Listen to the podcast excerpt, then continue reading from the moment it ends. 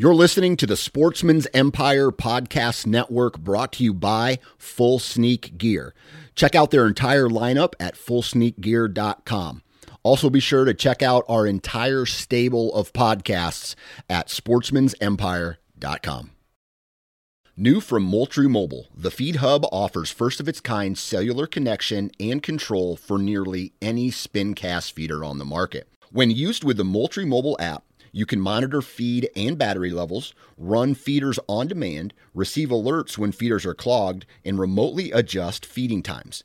The Feed Hub is ideal for anyone who maintains feeders. Remove the guesswork and save time by planning feeder maintenance before you drive to your hunting property. For more information, visit moultriemobile.com.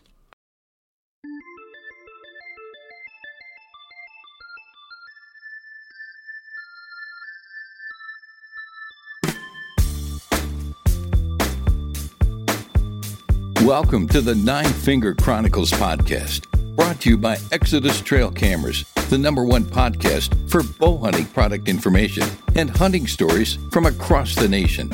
And now, here's your nine fingered host, Dan Johnson.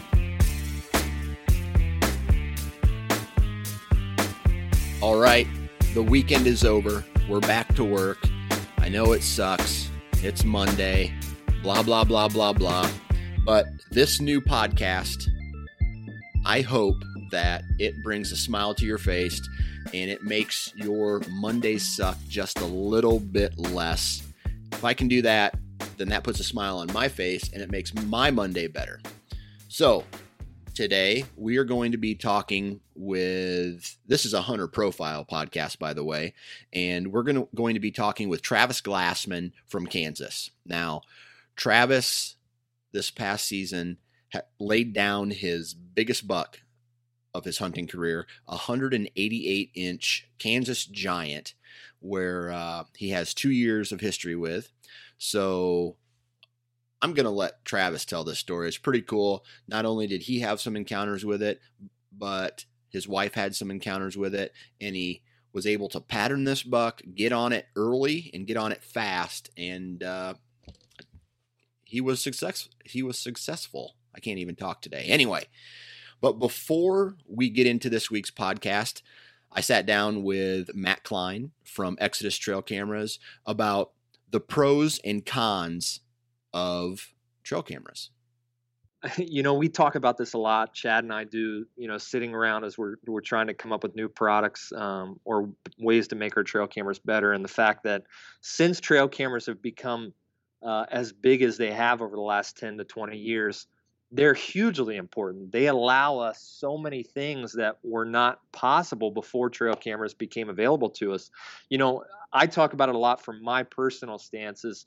Trail cameras have allowed me to evolve as a hunter so much faster than I think I would have without them because I'm able to see what's going on and learn so much about the deer that I'm hunting um, when I'm not in the woods and seeing those things have allowed me to to kind of pick and choose the places and the deer that I want to hunt so much more than I'd be able to if I was just sitting on a log hoping for the best like it was in the old days.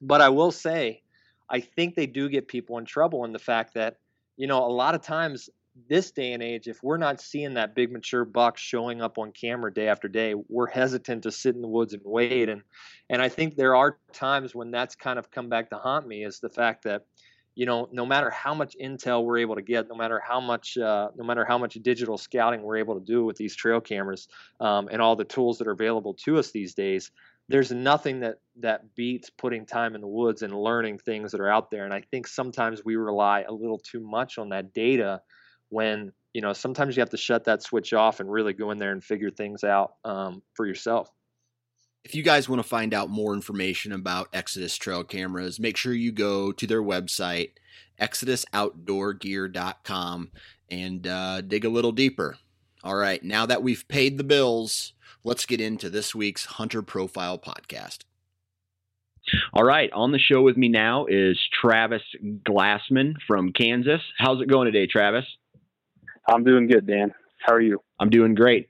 You know, right before we started recording this, we had some tef- uh, technical difficulties, so I didn't even know if this podcast was going to happen. But disaster averted. We got uh, we're ready to go, and we're ready to start talking about hunting.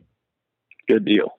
All right, so you're a you're a deer hunter, obviously. Um, but before we get into a couple cool stories that you're going to share with us, why don't you tell us where you live in Kansas and what you do for a living? I actually live uh, about 54 miles from the Kansas Colorado line on I 70, a little town called Colby. It's a town roughly four to 5,000 people. I'm not sure exactly the exact population right now, but um, it's one of the bigger towns in this area. It's a wide open spaces farm community, and uh, it's just a really good place to live, in my opinion. I was born and raised in the area, and uh, it's just home. So yeah, I hear that. All right, so outside of outside of whitetails, uh, do you have muleys out there? We do. We we have mule deer. Um, it's it's a really good mix out here, actually. Um, it, it's probably about 50 50 really. Um, it's, I, when I draw or when I get a bow tag uh, over the counter here in Kansas as a resident, you can just get one over the counter. Um, you can hunt either muleys or whitetails as a resident. Okay. And, you know, it, it just seems like, you know, every year when I'm out and about, you know, depending on what I see that interests me, it just kind of, you know, I, I can take my pick. So it's really cool in that regard. So right. But yeah, and then we also have pronghorn out here as well. It's kind of tough to to draw a tag with a rifle, even as a resident, but you can bow hunt them as a resident pretty much every year. So yeah. All right. And uh, you sent me a picture of your wife, and uh, she shot a turkey this year already. So you got turkeys out there too. Yeah, we do. Um, it's actually a, a, funny area. We actually have um, south of I seventy. It's it's pretty wide open spaces, not a lot of trees, and so it's a limited draw area. And it's it's just clear out here on the western part. And so I think they give like 500 tags to residents a year, and we always, my wife and I always put in for the draw, and usually draw that area. And then we can also get a second turkey tag for north of I 70, which gets us into some other, you know, bottom ground timber type stuff that allows more birds to be taken. So, yeah, um, you got a mix of you got a mix of what Merriam's and or Rio is it Rios out there? You got yeah, a, uh, we have a lot of Rios for sure, and then there there are some actually some Easterns too. Uh, so it's it's tough to see, you know, tough to tell what you're going to run into. But yeah, predominantly, I would say Rios is is the most populated uh, in this area. Yeah, yeah. All right. And it, I mean, you sent me some pictures, and the reason we're doing this uh, this podcast is because there's big bucks out there too. Um, and we are going to we're going to start talking about uh, this the story of this buck that you shot. What what was it? What year did you shoot this big buck? Uh, that was actually last September. So it was like September 23rd of 2015. Okay, and you shot him with a bow, right? Yes. Okay. So before we start talking about the, this actual buck and this deer, why don't you tell us a little bit? I mean, you've already mentioned it's kind of like a wide open spaces farming community uh, out in western Kansas. But um, let's talk about the the farm that you hunt, uh, some specifics of the terrain, and uh, kind of what we're what we're dealing with, so we can imagine where you're hunting. Sure. So out here, like I said, it's it's mostly agriculture, and then you know filter in a little bit of pastures for grazing for cattle. Um, there's very little timber. Um, when you do find find some timber, it usually is a really good area to locate deer. Um, but that doesn't mean that you should always set up in those areas. You know, you know, use the the timber in the low areas for pinch points, of course, like like anyone does for whitetails. But it's it's hard to get a really big mature buck to use those areas really hardcore until peak rut. And so what what they like to do, just because you know how big bucks are, they usually like to get away from the bigger concentrations of deer, they'll kind of go out in the middle of a CRP field or the middle of a rugged pasture and just kind of be loners out here. And then, you know, a lot of times during the night they'll you know they'll join the rest of the herd. And so you can locate them you know using trail cameras and stuff like that in the the funnel areas. And you know if you can find water as well it's a, a really good spot for cameras as well. So okay. Uh, yeah it's it's difficult to pinpoint one. And so you know a lot of the tactic that i use out here is just get on a high point and you know watch for both you know mule deer and whitetail. And, and a lot of times you'll find really nice whitetails bed down by themselves in the middle of crp or pastures so. Okay. So when when you're you know doing your scouting uh, in the summer or you know you're running your trail cameras what what specific i mean where do these deer bed i know you said there's not a lot of um, you know not a lot of timber out there so where where are they bedding at during the summertime they really use standing crops uh, just like everywhere in the country but like standing corn. Uh, we have a lot of dryland corn, and then we also have a lot of uh, uh, just like cane that they'll swath and bale for cattle feed as well, and they'll they'll use some of those fields as well. And that's actually where um, that big buck that I shot this last September that I named Big Louie. He uh, he was bedding in a cane field next to kind of a cedar shelter belt, and he would use that area a lot. Okay, so what what was uh, what are some of these deers you know this this deer's pattern um, and what are the qual I mean the quantity. I mean is there a, a, healthy population? I don't know if you've hunted anywhere else in any other state. What's the you know when you sit in a tree stand or a blind out where you hunt how many deer do you expect to see in a set? Well we we have a pretty good population out here. I mean I would I would say it's probably average to maybe just a little below average compared to you know eastern Kansas, of course. But the overall herd is is really balanced out here. It's it's good buck quality, and, and you know I would say like to answer your question on numbers, just to sit in a you know in one of my decent spots, I would say we pro- I'd probably see I don't know anywhere from five to twenty does a night, and then you know pretty good handful of bucks as well. I mean, it just all depends on area. It's just so concentrated in on from good spot to good spot. It's kind of few and far between just because everything's so flat out here. But when you do in, you get into a good pocket, you know, you're you can expect to see a pretty good herd number. So. And then what's the you know obviously you shot an absolute giant, but what's the typical uh, the typical buck around there? I mean, is there a is there a good age structure, or is is it on the low end? I would say the age structure is really good. Um, you know, you know the Kansas season. I mean, the the rifle season gets pushed clear, you know, to the first part of December, and so the rut is mostly over. And so it it allows some of the bucks, you know, statewide to you know, get through the rut without any pressure. And, and then a lot of times the, you know, the mature bucks will kind of split back off after the breeding's done and they'll be a lot more difficult to kill during rifle season. And so that helps a lot. So our age structure is really good, I would say overall compared to some other states. I haven't hunted a lot of whitetail in other states, um, but just, you know, from listening to you guys and, and just some of the other people's experiences. But, um, you know, I would say if, if you if you're looking at score wise, I would say that Western Kansas average wise on the whitetails is probably just a little bit less average score wise than some of the bigger bucks that are taken in the eastern part of the state. I'm guessing that's probably just due to you know quality of soil and, and things like that. But um, it, you know it, it's comparable obviously to eastern Colorado. Um, we're just pretty desolate out here. We don't get as much rain, and so I'm sure that does take some part in antler growth as well. So, yeah. Um, but I would say, you know, I look every year if I can shoot 150 inch deer, that is, I won't pass that up. You know, and right. I would say that for sure, you know, a 135 isn't out of the question every year. Okay. So, because my uncle, he lives.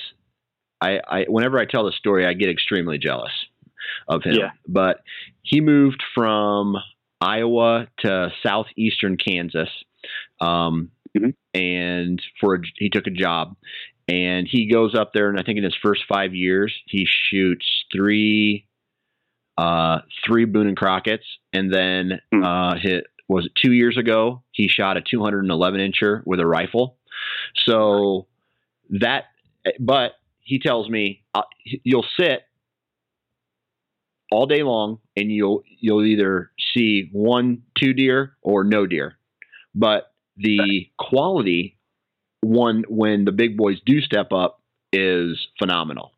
So um I, you know i would def i don't know about you but i would definitely sit all day long for as long as it takes to shoot a boone and crockett if that was the only deer i saw all year round.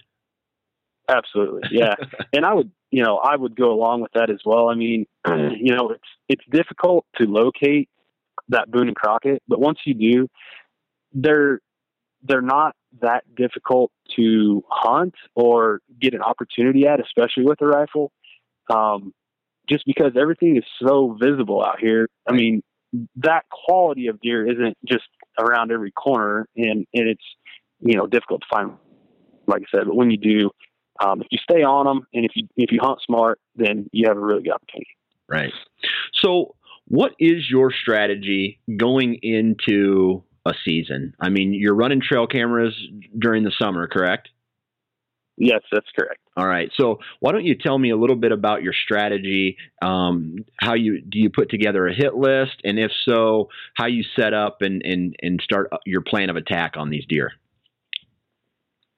Well, it's it's very seasonal, um, and what I do is start, you know, somewhere around the end of July when they're done growing antlers, or I may start, you know, the first part of July or the middle, just depending on when I have time to get out and get the camera set up. But um, we we are allowed to put mineral down, and I I do that. And what I what I do normally in the summertime is I find, you know, I always have from experience my go-to spots where I think the deer will be either traveling through or I'll find, you know, the standing feed, corn, whatever type fields, milo that I think they're bedding in and then I'll look at aerial maps and and or I might just know the, the area, but I'll look at the the areas where I think they're going to be exiting those fields, and there's it's usually due obviously to where they're headed for water or if they have you know a green source that they want to feed on, and I'll you know either get pictures of them stepping out of the feed or uh, on a trail to water, and I'll I'll usually you know throw mineral out just for that little extra chance to get you know an inventory.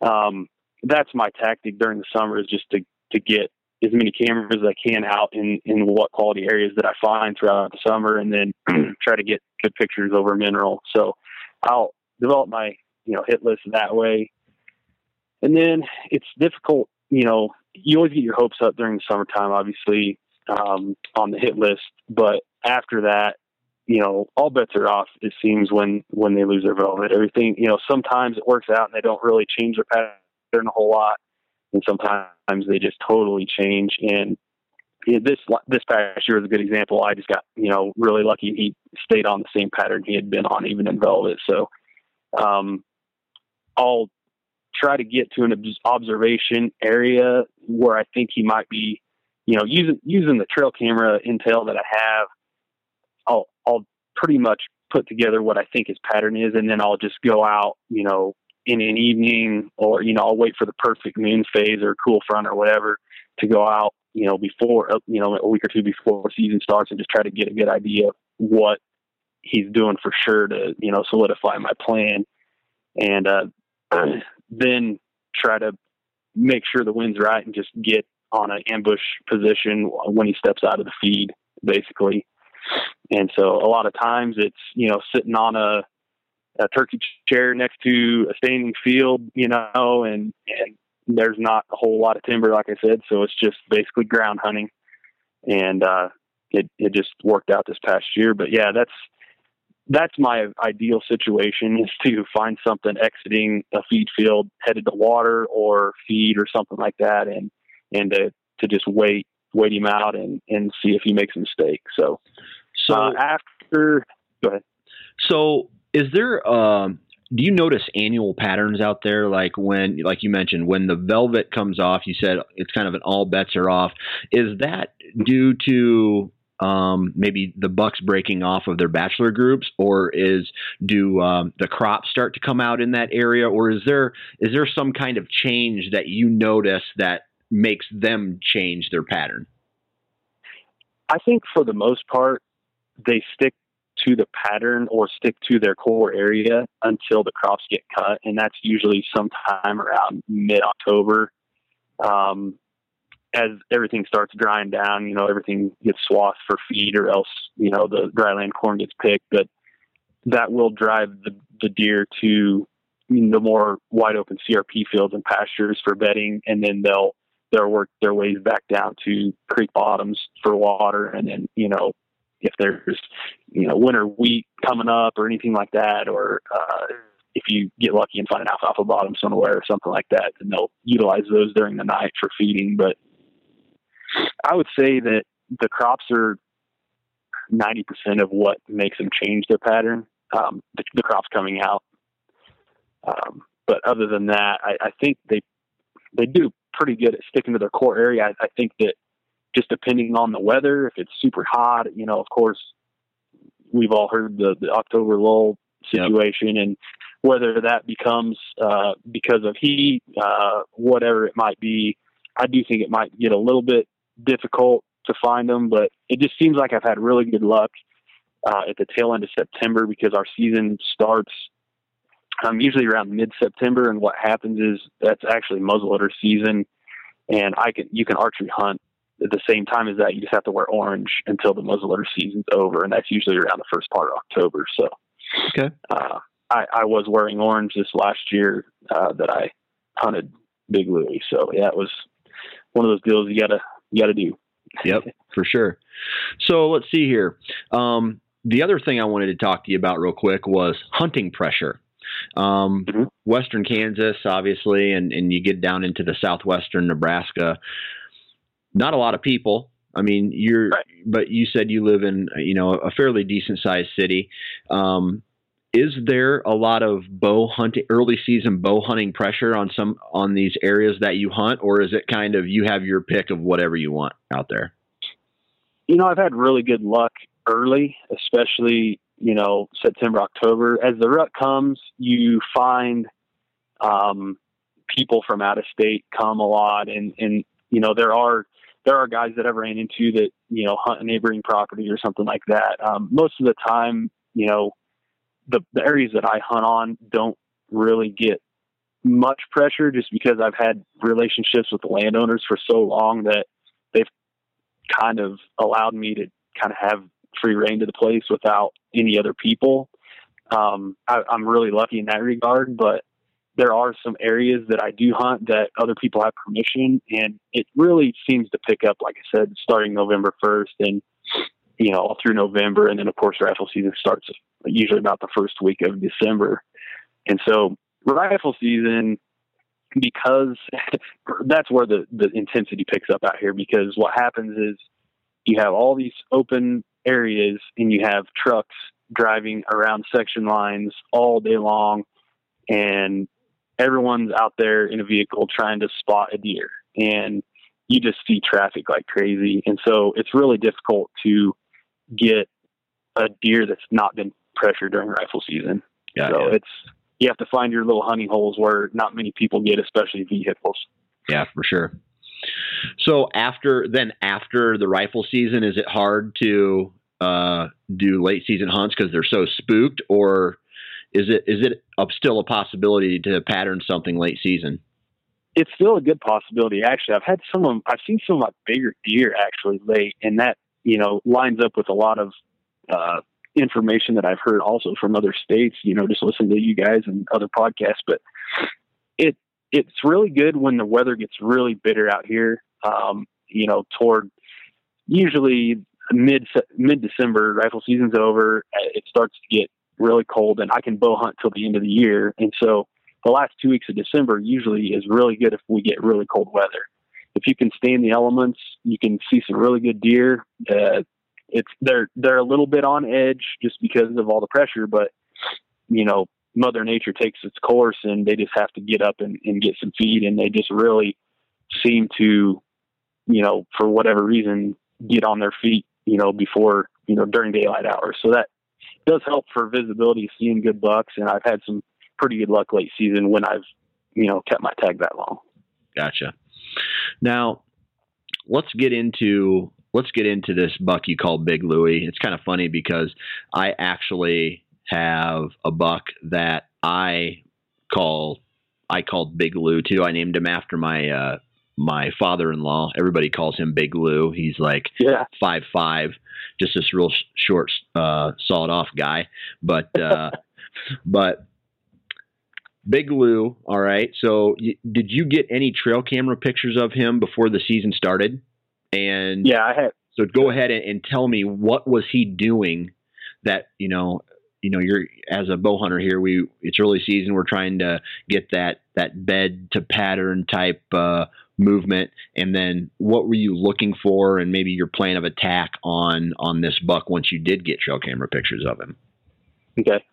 If you don't mind, I might back up till the, the prior year. oh yeah Um, for sure for sure Okay. So in 2014 is when I actually started noticing him, and I know he's, you know, he was there. I just never, you know, how bucks when they're young they don't quite hit the radar until they, you know, have that wow factor. But uh, I estimated him as a four year old in 2014. Um, he I, he was running with another buck, and they they were both mainframe ten pointers. They had a couple different kickers on their G2s.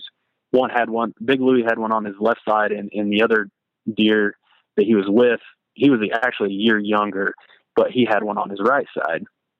And they're running together through the summertime. And uh, it was it was actually on a neighboring piece, piece of property from where I actually shot Big Louie. Uh, it was to the south of me, and I actually had permission on this farm too. And it, it has a, just a small little kind of horseshoe area of creek bottom with some. It actually was standing corn in 2014, which is why they were you know hanging around that area. Um, I actually had the tree stand down on a little horseshoe of, of Tim uh, Creek bottom, and it neighbored just a nice little uh, spot where the corn kind of came down the hill and kind of met up beside it. Anyway, I had a trail camera there, and they they would step out and come right under my stand into a, a little creek crossing, uh, pretty much every night. And Big Louie was on our radar and our hit list in 2014. He was actually at the top, and he was probably roughly around 160 165 in my estimation. He didn't have really any extras or anything. He just was a mainframe perfect 10 with one kicker and uh, just a beautiful buck. And we actually went through the whole season. We never got a close encounter with him until probably, I would say, mid November. And I had already tagged out, and, and my, I was in. Uh, we have a double set in the same exact spot where I got trail photos of him all summer. And I was filming my wife, and we just do, you know, just for our own, you know, pleasure. We don't produce anything or anything like that. But I was uh, in a stand above her, and I actually spotted him right at last light coming across a, a small little uh, wheat stubble field, and he came right through the creek crossing at 15 yards from us, and I called my wife off from the shot, which she was absolutely irritated with me about, but he had broken his right side clear off, and Oh, he had about six inches of main beam with a brow tine, and so he had a perfect left side. You know, nothing broke, but then it just snapped at- the main beam after the brow tine between the, the G1 and the G2, and uh, so you know it was kind of bittersweet because we had finally you know figured him out, finally crossed paths with him, and we, you know, I called her off and I told her that we got to just let him go, you know, and so anyway, we let him go and uh, never did encounter him again that year. Um, what was he score never found- wise what's that? what was he score wise This year? uh, no no last the the previous year Yeah, he was. I like I said, I estimated him during the summertime running trail cameras. I I figured it as many ways as I could, and I came up with around 160 to 165. okay and I might have been just a little bit low because I underestimated him uh, in 2015 when I actually shot him. I just it's a, it's one of those deer that he actually grows when you get him down, and Yeah. and just from the trail photos, you know, you just it doesn't you can't quite get all the inches. But anyway, um, like I said, so 165 I'll put him at in 2014, and uh, everything season ended. I ended up filling my tag on a different buck, and then um, I never did find his sheds. I looked all over. I never could find his sheds, and uh, 20 in the spring of 2015. But then, you know, popped right back up up on trail cameras as soon as I started running them uh, in 2015. Um, he was across the road to my to the northwest, and it's kind of funny that little area that I hunt is um, there's actually a, a few different houses there, but they're they're really protected with heavy, heavy shelter belts, and so it kind of separates the ag land from the little farmsteads and stuff. So they they don't the, the deer get used to hearing you know cars, and they get used to hearing you know kids playing in the background and stuff like that. And so you know it was kind of funny the the first night that I hunted Big Louie, I had gotten trail photos of him all summer long, uh, coming out of this standing feed field, and he would come through a little piece of uh, cedar shelter belt that was kind of all by itself. It, it wasn't next to a house. It was it's just kind of a little finger of cedar trees. And he would cross a county road and he would go into the neighbors right behind an, an old there's an old gentleman that lives in a brick home that's kind of tucked back into this timber and he's an old bachelor and he runs a few cows and he doesn't really get out a whole lot. And so he doesn't raise any commotion. He just kind of is really quiet about what he does. So anyway he, this guy i don't know what the reasoning is for it. It might be because he has cows sometimes up in his yard or whatever but he lets uh his hose it, like a garden hose run in his his shelter belt behind his house. And i'm sure obviously it benefits the trees but he also has has it kind of fenced in for cows too What's a And- sh- what is a shelter belt? That you mean Well, where they I- grow trees to block the wind from hitting the Right, house? yeah, okay, I, gotcha. yeah if you're from out here where nothing blocks the wind you know you'll you'll everyone knows what a shelter belt is it's Okay. basically just a you know a few different rows of cedar trees or whatever trees you choose to, Yep. to block the wind from because we have nothing to block it out here but anyway so this guy just kind of flood irrigates in these trees and it it draws the deer obviously. And so this big Louie buck he was crossing county road jumping across and and he would go get a drink you know, after dark usually. But on the north side of the road was the property that could hunt, and it kind of the this these cedar trees kind of funneled, you know, pinched everything down into where he could cross the road and and be, you know, the, the trees went right up to the county road, and so he he could be very very hidden, you know, before he jumped across to get a drink, and so that is where I had my trail camera set up, and he would come through at least a couple, probably three times a week to get a drink. And so I knew he was staying in the area uh, to the north of there, which was all like standing cane field. And so what I did was, was I actually put a ladder stand in the biggest cedar tree that I could find in this this little patch of cedars, and right next to those cedars to the north was that big field of of uh, cattle feed, and uh, because like I said, it's kind of dry out here most of the time. There were areas in the field that were kind of burnt down where you could, you know, you could kind of see if you're up in a tree stand, you could see over top of it. It wasn't just like a huge lush field.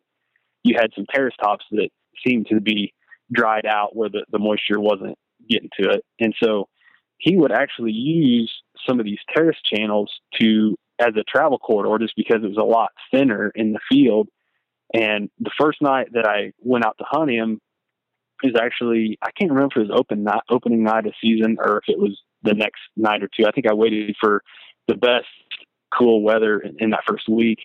You know, I hopped up in the stand and and uh, I just I had my bow with me, but I was more you know there just to see if I could figure out what what part of this field he was laying in because I mean it's a it's a big field. It's probably like at least 80 acres of of this cane and uh, I climbed up, and it was you know the farmer had come home. There's a there's a, a farmer that lives just right there east, probably I don't know 500 yards maybe, and it's all protected and all covered up, like I said, from uh, the cedar tree row. And so you know, you, I, I seen all the the cars come by after everybody gets off work, and you know, every they they came into the yard, and you could hear the kids unloading after school and after work, and you could. It was just like I'm sitting here thinking, there is no way I'm going to see any deer, hear any deer, nothing, you know. And all of a sudden, I look up, and it was like the last 15 minutes, you know, awesome time, and and I could see just antler tips working across this terrace channel, and he's just walking to the west, and he ended up going to the west edge of the field, and I'm thinking, you know, he's got to be turning my way at some point because I thought, you know, he's got to be coming to water. Well, turns out he walked straight west out of the field, and right next to this field was a wheat stubble field. So it was only, you know, just basically bare dirt with some some wheat stalks out there.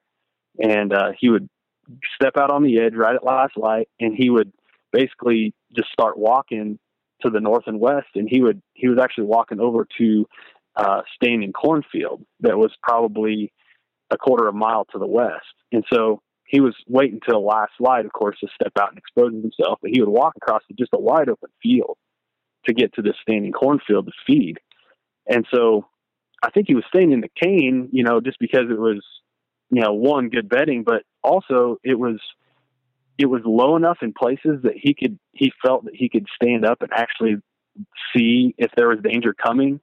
And I think the dryland corn I, I've always questioned why he wasn't staying in the corn if he if he wanted to be eating there, you know. And I think I think what they like to do is be able to see out if they want to. You know, they want to be able to just you know get down hidden, obviously. But I I found that with out here with a lot of deer, they'll stay in milo instead of corn because the milo they can stand up and and see over top of it if something's approaching.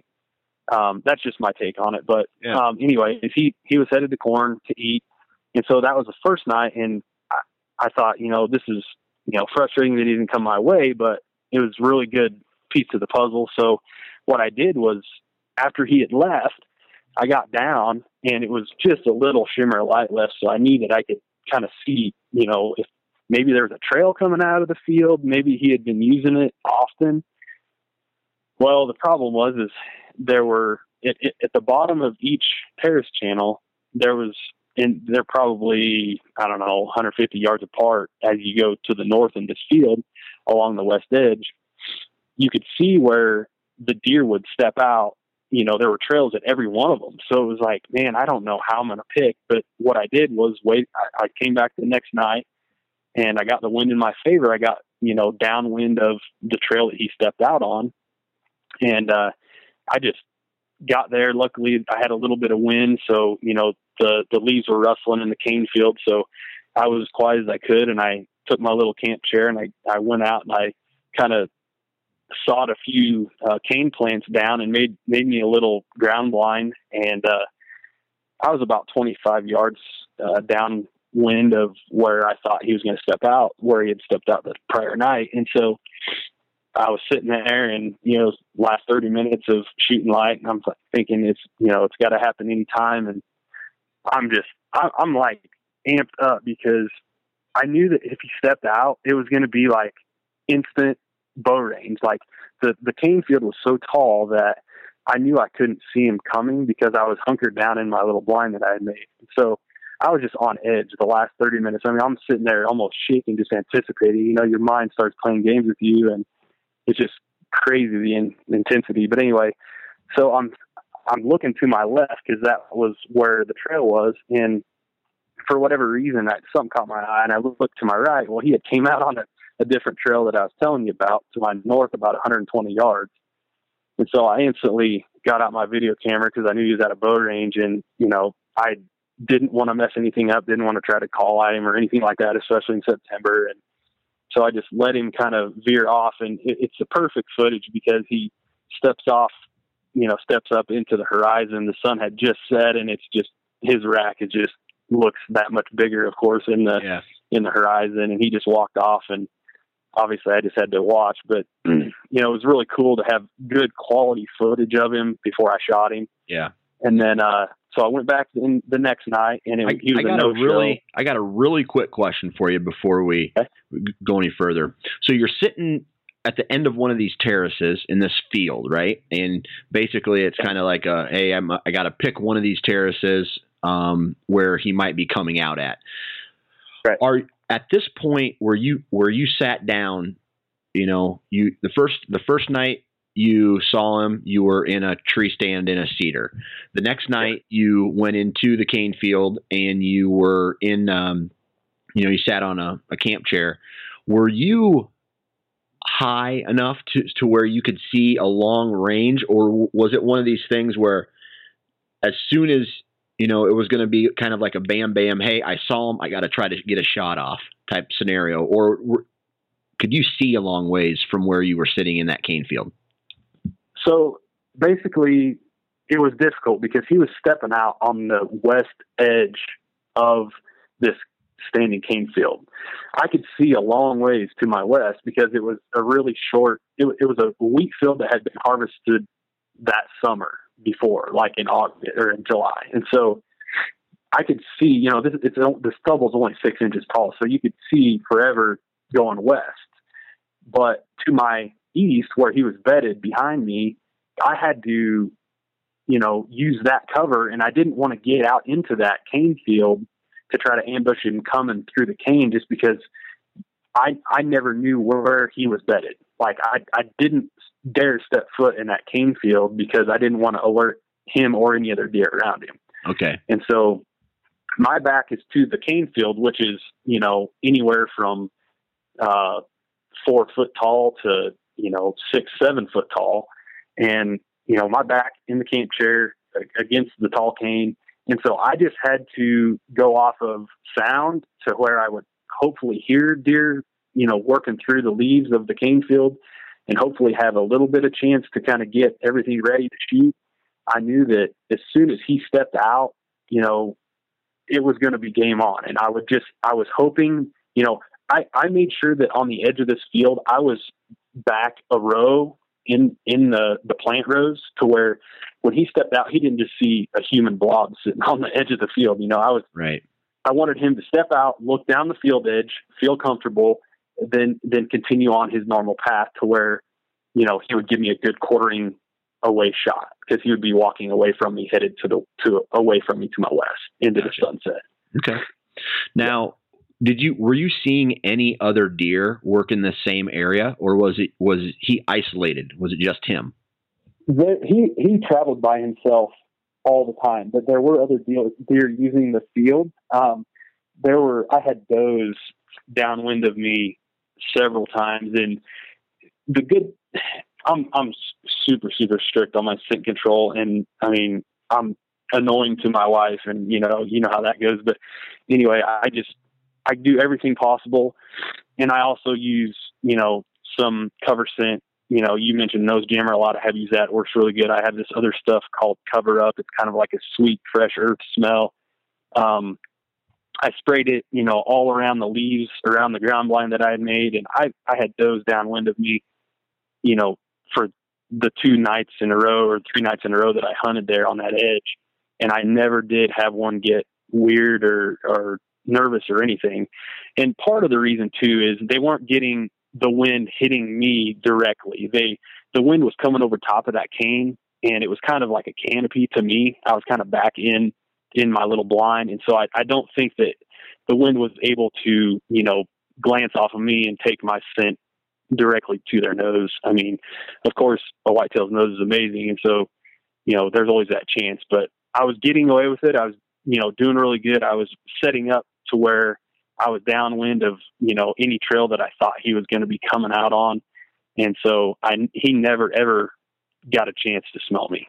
So, all right, so uh, that night uh, the you chose the a different or he chose chose a different trail to walk down, so you you missed your opportunity there. What happened next? Well, the next night I went back in and I had actually checked.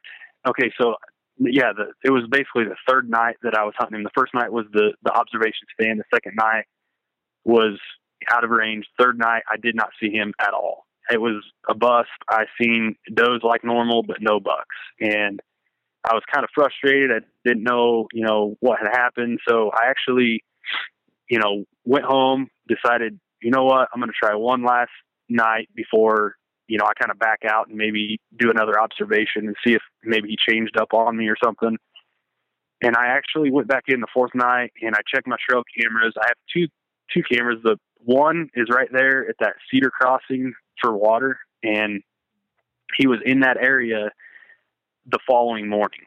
And so, but then the other camera that I have is actually in the spot where um, my wife passed up the opportunity when he had broken, you know, to the south in the little the little area to the south and east of that area. And so I I actually have pictures of him the night that he was a no show, the third night he was a no show, he showed up on that camera to the southeast. And so that was one thing through the summer that I found. He would randomly take just I mean, I know that this was his, you know, part of his core area because obviously the summer before he was blowing up my trail cameras, but he would randomly take a jaunt to the south and make a big horseshoe and, and come back and bed right back in that same cane field. It was like a mile loop that he would take during during the night. And I actually got pictures of him underneath my other tree stand, like I said, where my wife passed up the year before, probably 15 minutes before shooting light was over the, the night before. So if I'd have been sitting in that other stand, I would have had an opportunity that night, that third night.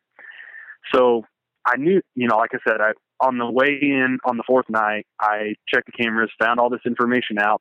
I had pictures of him back at, you know, right across the road from the water in that that cedar patch uh, at first light, and so I knew that he had made a loop to the south, came back that morning, went by my trail camera, and went back out into that cane field. So I was really, really pumped up about the fourth night's hunt because I knew that he walked right by my camera and bedded down exactly where I thought he was going to bed.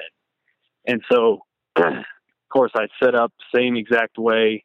Um, I actually went back to um, the original spot where no, I ended up going to the spot where he had uh, came out the second night where he was north of me 120 yards out of range. I set up on that spot and I was, you know, everything was going good. The wind was in my favor. What what and, directions were these winds? I mean, you're hunting four days in a row. Were were the winds the same direction all four days, all five most days? Most of the time, yeah. Most of the time during that, you know, the summer months and then into September, most of the time it's a southerly wind, just because you know, when it's warm, you get mostly south winds unless you get some sort of front that comes through to switch that around. So right. I was hunting south winds. Um, and so I was on the north side of the trail that I thought he was going to come out on every evening. The good thing is, is when he came out, he would, you know, quickly get to my west. And so he, you know, there was basically, unless he walked directly downwind of me at a short distance, there was, it's, it's very unlikely that he would have ever gotten my wind unless he just, you know, stepped out a random spot to my north because of the south wind. But he never did that. And so this fourth night when I ended up shooting him, he, you know, the sun was just setting and I had, you know, 30 minutes of, of shooting light left and, and the sun had just went down below the horizon. And I think that was kind of his cue. You know, they just obviously know they, they, they travel when it's lower light and he, he, I know that he didn't want to travel looking into a bright sun. And so he would step out on that edge facing the sunset. And uh, he actually came out cleared down close to where my trail camera was at. Uh, it was actually probably 200 yards south of me. And he, he came, he stepped out on the edge and he turned north and he, he started just like trotting. And I, I was kind of, you know, you just kind of blinded by the sun that had just set. You're just kind of trying to refocus your eyes on, you know, looking out into the, the areas that, you know, are kind of difficult to see. And I kind of looked to my left and I just kind of seen a buck trotting and I'm like, pull up the binoculars and sure enough, you can't mistake his rat coming. And he was probably 40 yards out from the edge of where I was sitting on the edge of the field. And he was kind of working straight north. So I knew that if he kept on that path, it was going to be about a 40 yard broadside. And uh, so I ended up, you know, grabbing my rangefinder, which I have just in my right pocket, and I pulled it up, and I just kept following him and kept clicking and clicking, and he was 100, and then he kept getting closer, and he actually started quartering away from me a little bit, and because of the wide open out here, I'm really used to taking a little bit longer shots, just because it's, you know, when you get an opportunity to big buck out here inside 60, you better take it because it's so difficult to in the flat land to get close, close bow shots. But anyways, he's he's out there about 60 yards, and he just it was like everything was meant to be. Uh, he stopped exactly 60. I ranged him one last time to make sure my range was right. Uh, I was tucked back in that ground blind and everything was, you know, really dark around me. So I know that he couldn't see anything. And I clicked on and pulled back real slow. And he just, he did kind of look my direction, but he wasn't staring straight at me. And, uh, the first thing that he heard was the bow going off and he just kind of looked my direction as the bow went off and he, it, it hit him like a ton of bricks right perfect right behind the shoulder but i didn't know exactly where i hit him um, because i seen the arrow going in the in the right spot left and right but i didn't know if the up and down was going to be right I, I couldn't tell i couldn't see the arrow flight that well because i was just it was he was kind of in a low spot and it was kind of like shadowed by the sunset and so it was it was kind of a difficult situation for me to see and uh, I didn't shoot a lighted nock or anything, and so it was just difficult. I had to go off of the sound of it hitting him and his reaction. And so when it hit him, it sounded really good, and he took off running like crazy. And so I didn't see him staggering or anything, but I knew that you know I had hit him, and so I went ahead and let it get dark and went out with flashlights and couldn't find any blood, couldn't find my arrow, couldn't find any sign of anything. And so I was just extremely nervous about, you know, trying to go look for him just randomly. And so I decided to leave and uh, come back the next morning. I brought my wife and my little four year old back out and uh, we've got a Polaris Ranger. So we went out, you know, in the field where I thought I'd hit him and still no arrow, no blood. And finally, my wife picked up a speck of blood, and we followed faint blood across this wheat stubble field. And we just were, I didn't have high confidence. I was more, I was more uh, following his tracks than blood itself.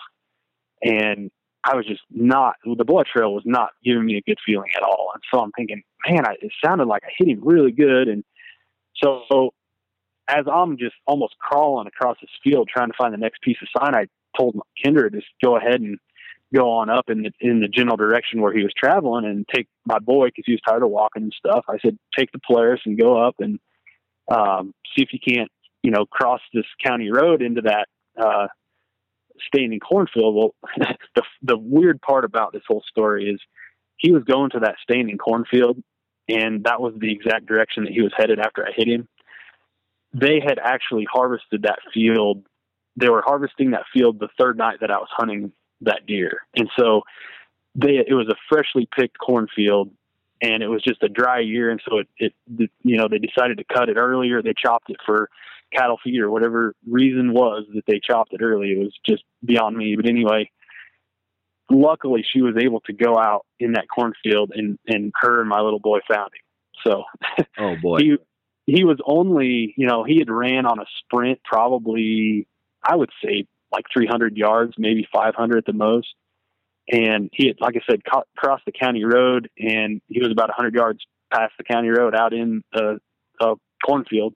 So um he i walked up to him and i'm thinking you know why did he not bleed? Well, what had happened was I had lodged, he was quartering away just enough that the, the shot was perfect behind the shoulder on his right side, but on the left side, it had lodged in his off shoulder and I didn't get an exit. And so what had happened obviously was all the blood was inside the chest cavity and it was high enough up. It was about mid body, but it just didn't drain out. And yeah. so anything that was on the ground was just spatter and it was just difficult to follow. So luckily that field was, you know, there were, there were some bare spots enough that we could follow tracks. And that's basically what I did was just follow his big running tracks the whole way. Yeah. So. I hear that. That's, uh, definitely, uh, hard to, uh, hard to track, especially in stubble, first of all, and yeah. any type of grass, it's very hard to follow blood. So, you know, you knew where he was. What kind? I mean, is this your is this the biggest buck you've ever harvested? Yeah, absolutely. Um, I've shot a lot of really good mature uh, representatives for this area, and I've got uh, probably ten ranging from 135 on up to the 160 range. Um, but this is by far the biggest buck that I've had an opportunity to get a hold of for sure. I've hunted some that were equally as big out in this area, but they're just so few and far between that it's it's difficult to locate something of that magnitude for sure. So, um, f- for the listeners here, why don't you? What did he score? Um, I had him actually official scored. Um, his gross Pope and Young score was 187 and 5 eighths, I believe. Um, I don't have that sheet in front of me. I'm, I, I should have, but I don't. It's he didn't net out as good as I had hoped because he's got kickers on both left and right side. But I know that his main frame pinpoint gross score was right around the 175 mark, I believe it was. So he's got, you know, 12, 13 inches of extras. Yeah, he's uh he's a one almost 188. You know, with all the junk, you know, I don't care yeah. one bit about net scores. I don't know if any right. you, you and, guys and do, that, but yeah. No, we we we give it to them if they grow it, and yeah. that's what I always tell everybody. He, you know, he's one all but 188. So yep. yep. All right. So you walk up on him, and you know your your wife and your son found this buck. What kind of what was your emotions and feelings as you you stepped, you walked up to him and you touched him for the first time? Well, you know, you always have that humbling moment. You know, you walk up to him and he, you've just had, looked at him so many times on, trail camera and, you know, the magnitude of all the awesome trail photos they have. And just to see him laying there, you know, when he, it was like he laid down peacefully, you know, I mean, it wasn't, I don't know, it just, you walked up there and it was just such a humbling moment because everything has come to a head and it's just like what now you know and i know that a lot of bow hunters will relate and it's just like where do we go from here? You know it's just like you you have to take your hat off and and just really soak it all in for for a while. I mean it's it's i can't describe the emotion. It's just something special about the animal and the experience. And you know you just have to take it all in. And it's just so humbling. And if if you don't appreciate it then you shouldn't be doing it I guess. no, that's a fact, Jack. Um, all right, so so I I was going to ask you, are you excited for this upcoming season? But recently, you sh- sent me a trail camera picture and some sheds of a buck that you found. So, real quickly, why don't you tell me about what you're excited for for this upcoming season?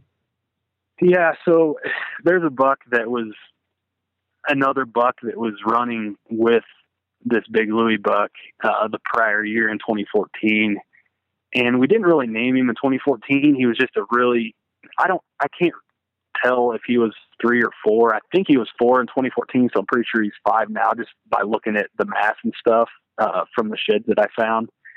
Um, he is a mainframe 10 pointer, but he's a little bit weak on the G4s. So you know, you, you basically are, are kind of looking at a mainframe eight with, with just a couple little knobs for, for G4s. Um, he's, I, after I shot Big Louie in September, I kept running trail cameras and I, my wife still, you know, hunts with me and I try to get her a nice deer every year. Uh, we ended up getting her a mule deer actually. Uh, it was her first mule deer with a bow this year. And so that was really awesome. But, um, so I just kept running trail cameras and I got pictures of this new buck and I named him Touchdown just because his G2s just go straight up like goalposts and they're just phenomenal. His his left G two is eleven and six eighths, and his right G two is uh, eleven and two eighths. Is on the sheds that I measured. His right side's a little bit smaller score wise than his left. His left side scored seventy five and five eighths, and his right is sixty six and seven eighths. And uh, that gives him. I, I estimated his spread at about 19 inches, and he's that put him right around the 161, 162 mark um, in 2015 after I found his sheds. Uh, my wife and I, like I said, were monitoring the trail photos all all year of him in 2015, and we decided that we really needed to get out this spring and try to find his sheds, and didn't expect to just because they they change up patterns quite a bit, and I just happened to be walking kind of a, a sliver of creek bottom, and there was actually a deer trail that goes along the creek, just kind of snakes along the the drainage, and I walked up to a, some antlers and I'm like, it, it was so weird to me because they, it's like someone just placed them there and it didn't, you know how a deer, when he drops his sheds, you know, one might be here and one might be off somewhere else. Even if you find a pair, you know, they're, they look like, you know, he struggled to get the, the last side off or whatever it might be it was like he was, had hands, took them off his head, and laid them side by side in the deer trail. I mean, it was the the most random thing I've ever seen in my life. And like, I honestly stopped and I looked around, and I'm like, someone playing a trick on me? Like this. I mean, that's what I felt. I'm like, this this doesn't even seem real. But anyway, I picked him up, and and of course, it's touchdown, and so I know that his home core is right there where I have you know permission, and I'm just hoping like heck that he's he's still using the area. Um, I'm not sure. I don't. I, am not sure what the farmer's going to plant. Um, where I hunted Big Louie this year. I'm hoping it's something that's attractive to touchdown, but I never have seen touchdown on the hoof ever, and so he's on my trail cameras like crazy. He's just a super nocturnal buck, and so I just have high hopes that I can maybe you know, put some time in and, and try to scout at a distance early and maybe get an opportunity at him when he's hopefully a little more vulnerable uh, in September, maybe. So perfect. Well, man, I, I, tell you what, let me be the first to uh, wish you, or heck, it might even be your wife, who uh, yeah. gets a crack at uh, touchdown this upcoming season. And uh, good luck for that. And then congratulations on your stud buck this year. And uh, here pretty soon, you're going to be taking another one into the timber with you. Sounds like, or yeah, not, man, not the I've, timber over yeah. out there, but out hunting with you.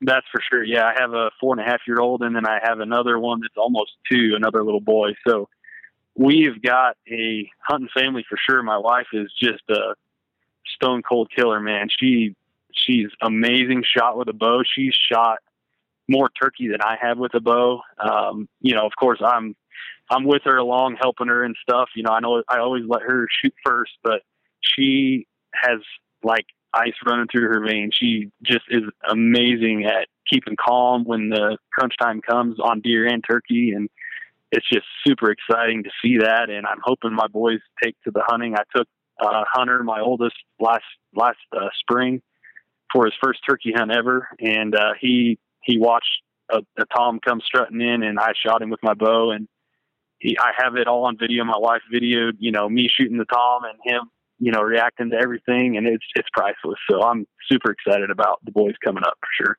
Nice, perfect, perfect, perfect. Well, th- uh, I really appreciate your time. Thanks for coming on the show. Hey, thanks, Dan. Big thanks to Travis for coming on the show and telling his story. Big thanks to you, the listener, for uh, tuning in today and in every podcast that you guys listen to. Uh, I really appreciate it. I really appreciate the time and the energy and and uh, the response that I'm getting. So thank you, thank you, thank you. Um, like I always say, if you guys want more information from the Nine Finger Chronicles, make sure you guys visit ninefingerchronicles.com. I've been slacking on the blog portion of it recently because the podcast has been taking up so much time, but uh, I do have a lot of great content there for, for you guys to read through. Also, make sure you guys check me out on Facebook, Twitter, Instagram, and all the other social media avenues. What else? What else? What else? Oh, yeah big thanks to Exodus Trail Camera for supporting this podcast. And if you guys do decide to purchase an Exodus Trail Camera at checkout online, enter nine fingers, the number nine followed by fingers, no spaces, and you guys will be able to take advantage of $20 off just by entering in the code nine fingers. So, with that said, thank you guys very much for tuning in. Hopefully, your week doesn't suck and uh, as for me, I will be turkey hunting on Friday, Saturday, and Sunday of this week. So I am jacked for that. I won't be wearing a safety harness, but if I was to be hunting in, from a tree, I would be wearing my damn safety harness. And you guys should wear your damn safety harness too when you're hunting from a tree stand. Okay, that was Anyway, Hey, have a good one.